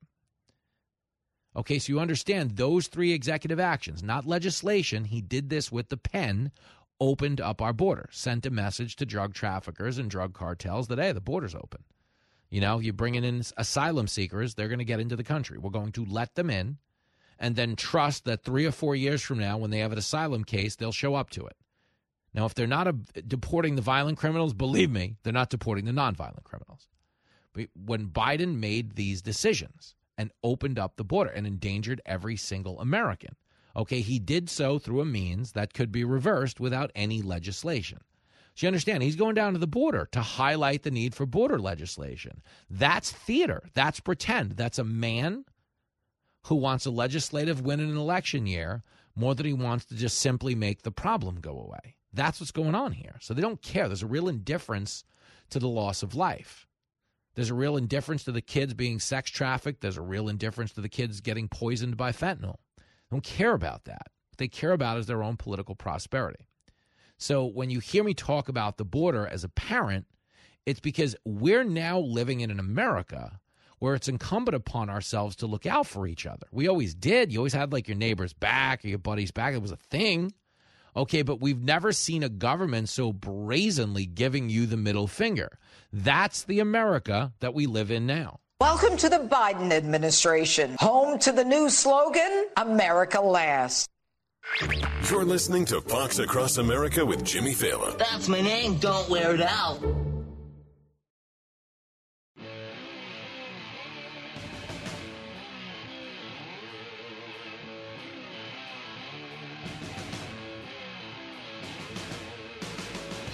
If you missed the news earlier in the show, I am heading back to the Green Valley Ranch on July 5th. Listen to me. This matters. Uh, I we had the greatest time ever there last. Like it was outrageous last summer, and I'm so excited to go back. It'll be the beginning of my vacation. Like I'm actually going to be doing that show and then wandering off into the abyss. I'll be in, uh, whew, my goodness gracious, Arizona, New Mexico, and then I head back up to Colorado Springs for July 13th. I will be back to work there at the Pikes Peak Center. Uh, we're still finalizing those details before the tickets can go on sale. But Green Valley can be announced publicly. It is happening Friday night, July the 5th, and the pre sale starts tomorrow at 10 a.m. You use the code Jimmy24 if you're buying through the station's casino website, you can get pre sale seats tomorrow morning, 10 a.m., on the station's websites with code Jimmy24. And if you're going through Ticketmaster tomorrow, okay, that also starts at 10 a.m., uh, the code is FAILA2024. And you can go hang out and you can get these ticks and you can come hang with me out at the Green Valley Ranch, which is as rowdy of a show as I get to do all year long because you're out in Vegas. Everybody's gambling and drinking and everything in between. You know what I mean? I mean, fat, drunk, and stupid is no way to go through life. Son. Fat, drunk, and stupid is a wonderful way to go through the Green Valley Ranch. So come hang out with me. I'll be out smoking a cigar on the patio day of. It's going to be a good time, uh, and you are welcome to buy those ticks now. In the meantime, we got to do a little adulting. We got Johnny Joey Jones coming up. Uh, he's going to have a little chat with us about all things America, you know, 2024 election, the big mess happening in between. And the one thing I would throw at you that I think is important between now and 2024, because I don't believe, I, I really don't believe this is the matchup. You know, they tell me, you know, Biden's good to go. He's going to stay on the ticket. Sell crazy someplace else. We're all stocked up here. I know, honestly, he may. It's really hard to get an incumbent president off the ticket. It is. And there's no appetite to force him aside for Kamala. And in the age of identity politics, that would be a huge problem for the Democrats that are losing major support with black voters. There's also the reality that even if she was getting support, you know, and she was polling a little bit better than she is, the reality is she has such a problem with authenticity that when she left, if you remember this, when she left the 2020 election, she was at 1% in her home state of California. Kamala's awful with her weird laugh. Ha ha! But think about that. We're bagging on Nikki Haley because she got 39.5% down in South Carolina and lost her home state. It's not good. But it's still 38 points better than what Kamala was getting in her home state. So you think about it. We're in this really unprecedented situation where the matchup is so familiar that the messaging is going to become so familiar, meaning it's going to be racism in Russia from here to election day. That's what we're down to racism in Russia from here to election day. I'll give you more of it, okay, because there's so much of it being played. Okay, here was, man, here's Jen Psaki saying Trump's latest speech was bigoted and bizarre. Clip 14. Let's just take the last couple of days, because just over the last three days, Trump gave three of the most bizarre, unhinged, bigoted, very hard to follow speeches I have ever heard him give. He trivialized black voters with a disgusting and racist rant on Friday night, claiming that the black community likes him more because he was indicted and has a mugshot. I mean, he referred to himself as a political dissident on Saturday, which is an insult to real political dissidents around the world, of which there are many. He also cast November's election as, quote, Judgment Day. And that's just a sampling, a sampling of the concerning nonsense we've heard over the past few days. Oh, shut up, woman. you know what's funny? So Jen Psaki wants you to believe Trump said this outrageously racist thing, and the black community's never been subjected to such bigotry before. But for some reason, the black community isn't saying that. I think he's got a point. Like, there's not like a major outcry around the country. There's not a major outcry of a people who attended the conference. And what Jason Johnson, also at MSNBC, wants you to believe is well, the reason black people aren't as mad as the rest of, you know, the Jen class. Oh, it's because it was a very unique group of black folks. These must have been bad black folks. That's what he wants you to believe. Listen to this, clip 16. You have to understand, though, this is a room of very unique kind of black folk. Okay, it's a, batch, a bunch of bad lineups and members-only jackets, right? Like that. That's what we're dealing with here. And so I'm not surprised that these sorts of people accept that. These are the same people who listen to Killer Mike. These are the same people who listen to to idiots on podcasts. These are the same large number of black folks who listen to Joe Rogan. Those people are out there. I'm less concerned with anybody who is okay with Trump's racism than I am with the people who are so disconnected from the process that they're not worried about his racism. Those people are more of a concern yeah. for me than the people voting for the guy. Oh, that was embarrassing. You understand? So Jason Johnson, a black man himself, is just basically saying, well, only the bad blacks like Trump. You know, the good blacks are clearly, you know, really upset, but I distinguish between who the good blacks and the bad blacks are. Do you see how entitled the Democratic Party is to black support? They don't actually deliver for the community. They just tell them that they must support the Democrats or they must not be black in the first place. Where have I heard that before, Jason Johnson? Do you have a problem figuring out whether you're for me or Trump and you.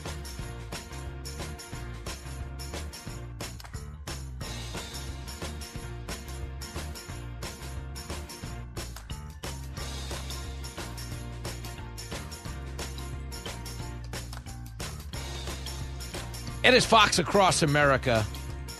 Your main man Jimmy Failla fired up to talk to this next guest, a multimedia fan favorite here on all the Fox News platforms. Uh, his book still flying off shelves to this day, Unbroken Bonds of Battle. Uh, you can watch him all over Fox Nation. Uh, and he returns to the airwaves triumphantly riding high. Johnny Joey Jones is here. What's up, man? Hey, brother, how's it going? I mean, your intros keep getting too lo- longer and longer. You get a lot of credits. yeah, I did outnumbered the other day, and I and I added the whole New York Times bestseller, and then I mm. felt bad about it. I mean, listen, I know, I, I listen, I don't. Okay, to be clear, because guys like you and me don't generally show up on the bestseller list. We're the only right. two of our kind. I think we should be working it into every conversation ever, right? yeah, I'm not gonna. Uh, you know, I'm, I'm not much of a of a book seller, but I don't mind throwing that out there. Just no, no, now and then. absolutely, no. Good for you. Okay, everybody else on that list has like a 12 year degree, some advanced studies. I majored in Nintendo. Okay, I want credit. I want credit for the accomplishment. Uh, I went to the University of uh, of Bombs and Bullets, and if you see me walk around, apparently I just wasn't that good at it. So better. oh, no, better he was a he was a D student at the University of Bombs and Bullets, and you can make the list. That's funny. Well, listen, man, we don't need degrees to look at the southern border and know that that's a failing grade for them, right? It's pretty bad, man. It's it's tragic at this point. As most people know, this week it's it's Yep. extremely tragic here in Georgia. Yep. Uh, and I just don't know what it takes to get politicians to go about it. Honestly, I, you know, real quick on the first, I got an email from a buddy just a couple of weeks ago. He works for National Forestry or National Parks, and uh, with in the military we have this terminology called DERMO. I don't know what it stands for. It's an acronym, but basically what it means is say the Marine Corps has a bunch of radios they don't want anymore. They put them up on a on a website or in a lot, and then the Army can come look, and if they want them, they can just get them because we're either going to throw them away mm-hmm. or give them to somebody else, and government agencies can come do that. They have dermoed the steel at the border. Mm-hmm. So what they have done is they've told every other government agency, if you can use this steel that's in this lumber or in this yard that was bought and paid for to be put up as a wall, just come get it. Whatever you need it for, just fill out this little form and come get as much of it as you want. And so that shows you how committed the Biden administration are to, I don't know, securing the border. God, that's such a scam. We're talking to Johnny Joe Jones. I did not know that that was a thing. And what's funny now is they're also trying to claim that if the legislation gets passed, there would be funding for border wall. But we're essentially spending money not to build one right now. Then they're paying someone to hold the steel on their land and now they're giving it away to other agencies. And if you know anything about how the government works when i was in the marine corps we had an allocation of explosives right? And mm-hmm. we said hey blow it or lose it use it or lose it. So at the end of the year if we had a whole bunch of explosives left over we went out and found a reason to use it even if we didn't need to because we would lose it in our budget the next time. So all these government agencies you give them something free they're going to go come up with some reason to use it. Doesn't mean they need it and so we're paying for the border wall over again if we go build it now. And um, and that's just that's perfect United States government. I used to have a T-shirt that says "I run better than the government." Never more true than today. Wow, that is nuts. It's like I laugh because, you know, for me it's like a coping mechanism. But these are not like high intelligence problems. You know what I'm saying? Like I was led to believe like these are the elite of the elite and obviously these are side but no, I mean cuz nothing we're talking about here requires any degree of proficiency in anything to know that it's stupid. When your intelligence comes from simply reading books or sitting in a classroom, which is the academia that is infested in our government, then you don't understand practical application. The best example I can give you that my father-in-law is an engineer. He went to Georgia Tech, very smart man.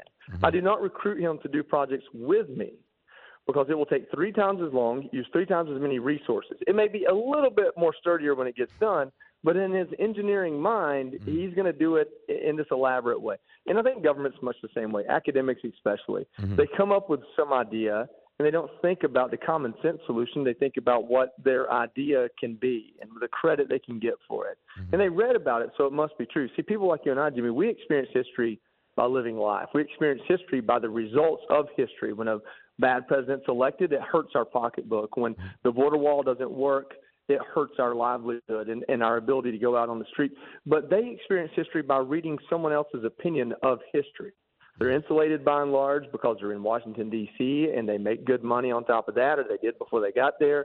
But regular people, we have to experience these things, the mistakes we make, by the results of them, and they don't always have that. No, they're living. It's a totally different experience. I think, but I think that's part of the problem now too with Washington is it has become less representative of what you just described. You know, people who've lived a life and acquired knowledge the old-fashioned way. But uh, again, that just makes another strong case for you getting into politics. But the fact that you're on the show is a lot of damaging research. Do you, you and you and Gutfeld basically you have to buy ta- you have to buy tapes off me and Gutfeld. Do you have the budget to do that?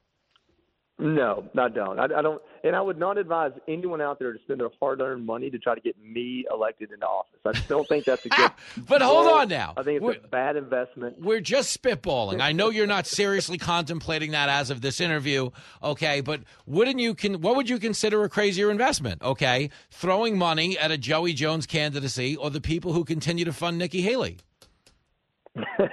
well, there's a chance of return on their investment, I guess.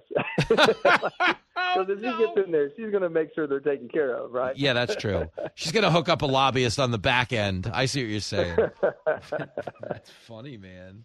Well, I don't know. I, I listen. I when I got this show for real, I you know I had a lot of like an introspective pocket where I was like, you know, how is this show going to impact the people who consume it? And I was very self conscious about like whether or not you know I was intelligent enough, honestly, to be reaching as many people as you do on a daily basis on a radio show this big. But the more I listened to the other people in media, the more I realized that I was as shocking as it sounds, probably one of the smarter ones. Not because I've put the bar anywhere high, just because we both know what's out there. But I think that's the other reality with politics. Guys like you and me joke, like, ah, I wouldn't run. I'd never pass the background check, that whole thing.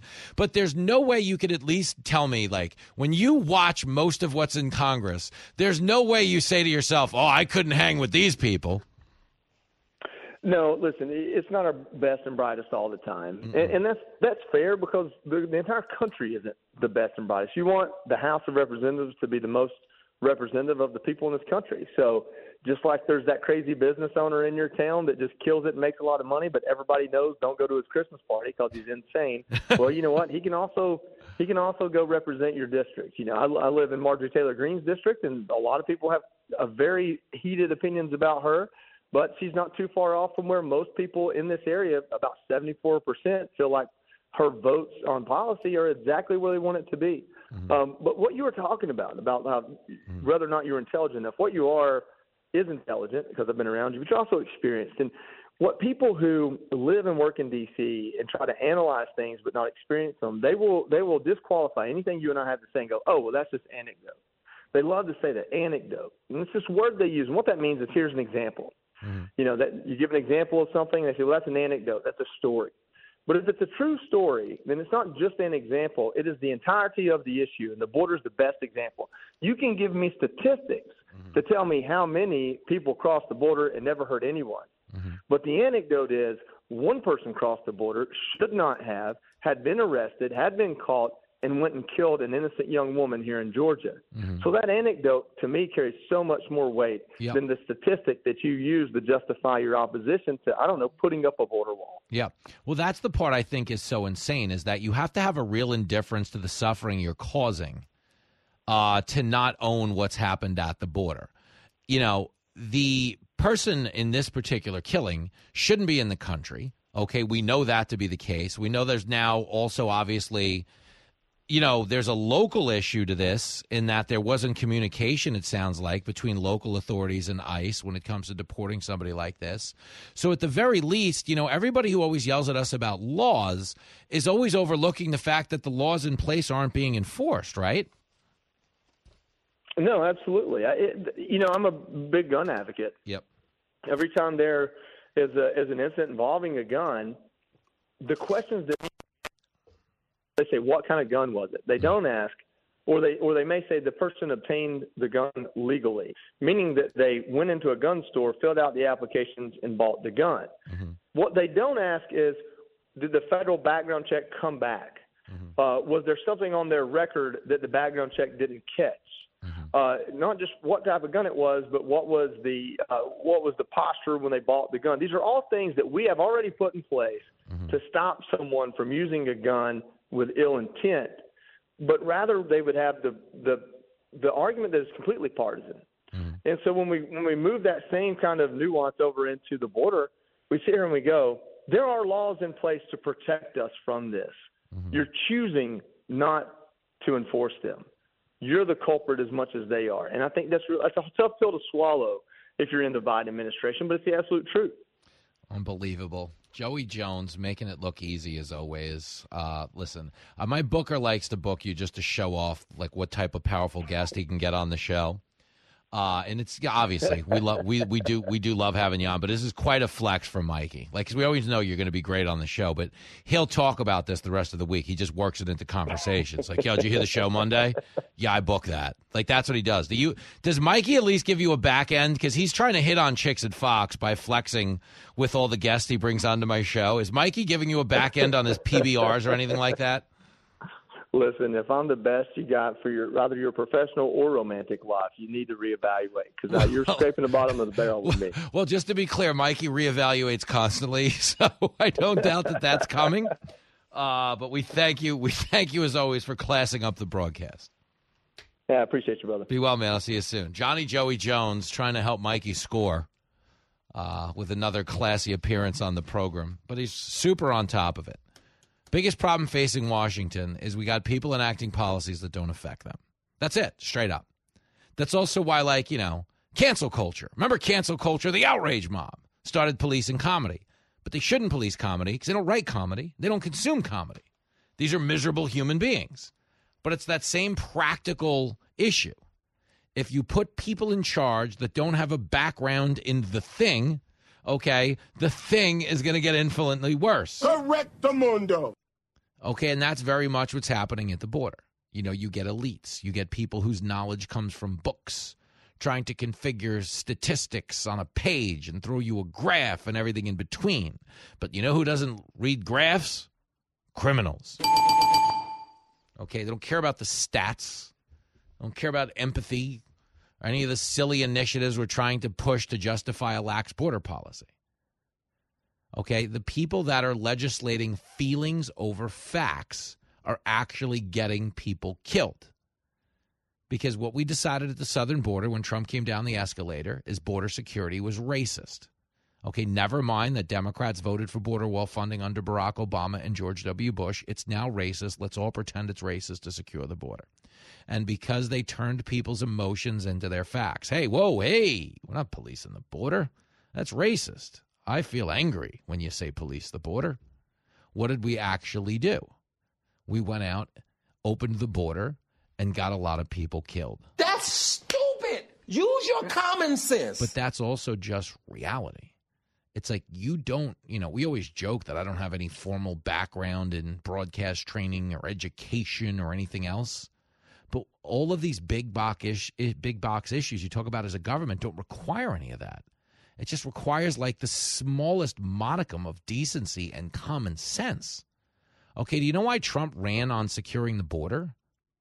Because every single guy who ever runs for office says we got to secure the border, we got to fix immigration. He ran on that because it's popular, because people want it. Okay, not because they're racist, but because the border's the front door of the house. And you close the front door at night because you just want to know who's coming in or out. Doesn't mean it's just there's one ethnicity you won't let in. You're not letting any ethnicity in. It's two in the morning. You go to bed. The house ain't open. Sorry. Random strangers can't come in. And you understand every single person that told you border walls were racist, securing the border was racist, they all secure their homes at night. Not because they're being racist, but because they just don't want the liability. So when you look at the issues we're fighting over right now, when you look at the preventable death we just discussed down in Georgia, you realize it's just all a byproduct of everybody being in Washington, okay, from that pool that doesn't require life experience. It just requires, you know, some type of passage through the halls of elite academia and a loyalty to, lo- to lobbyists and the status quo. And then you wind up with the type of a border policy that you could train an ape to know was bad. We have people in Washington that don't know what they're doing. It's the number one show with humans and animals. Nice beaver. Thank you. I just had it stuffed. Fox Across America with Jimmy Failla.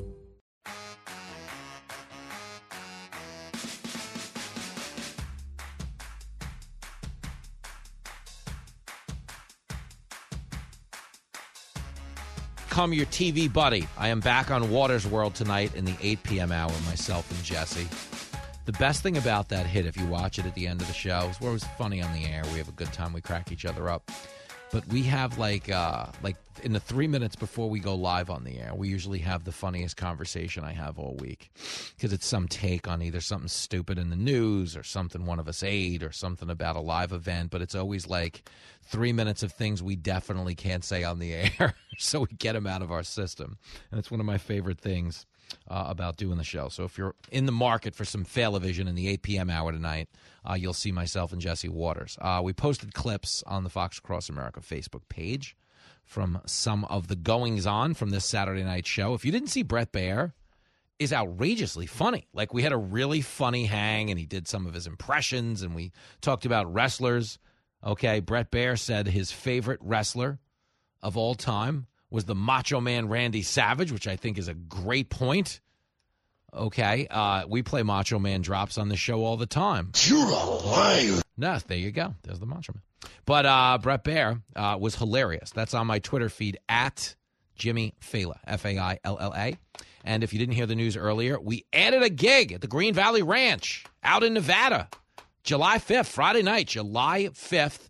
The pre sale is tomorrow. If you buy tickets through Stations Casinos, you can buy them tomorrow starting at 10 a.m. The code is Jimmy24. If you want to get them through Ticketmaster tomorrow at 10 a.m., it's Jimmy2024. But either way, we'll sell out fast out there in Green Valley. We love, love uh, Stations Casinos. The properties are gorgeous. They always treat me like a zillion bucks.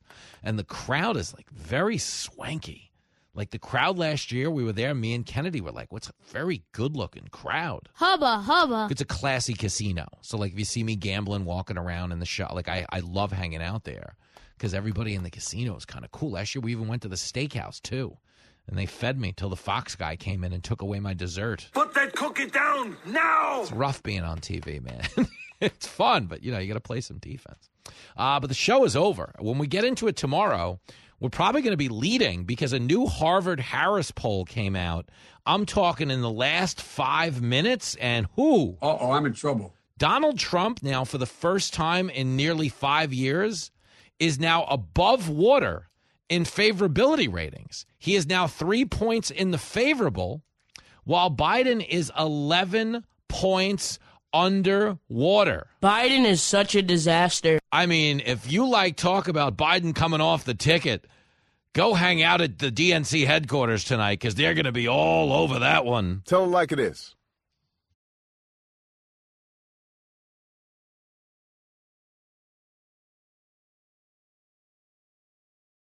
Jason in the House, the Jason Chaffetz podcast. Dive deeper than the headlines and the party lines as I take on American life, politics, and entertainment. Subscribe now on FoxNewsPodcast.com or wherever you download podcasts.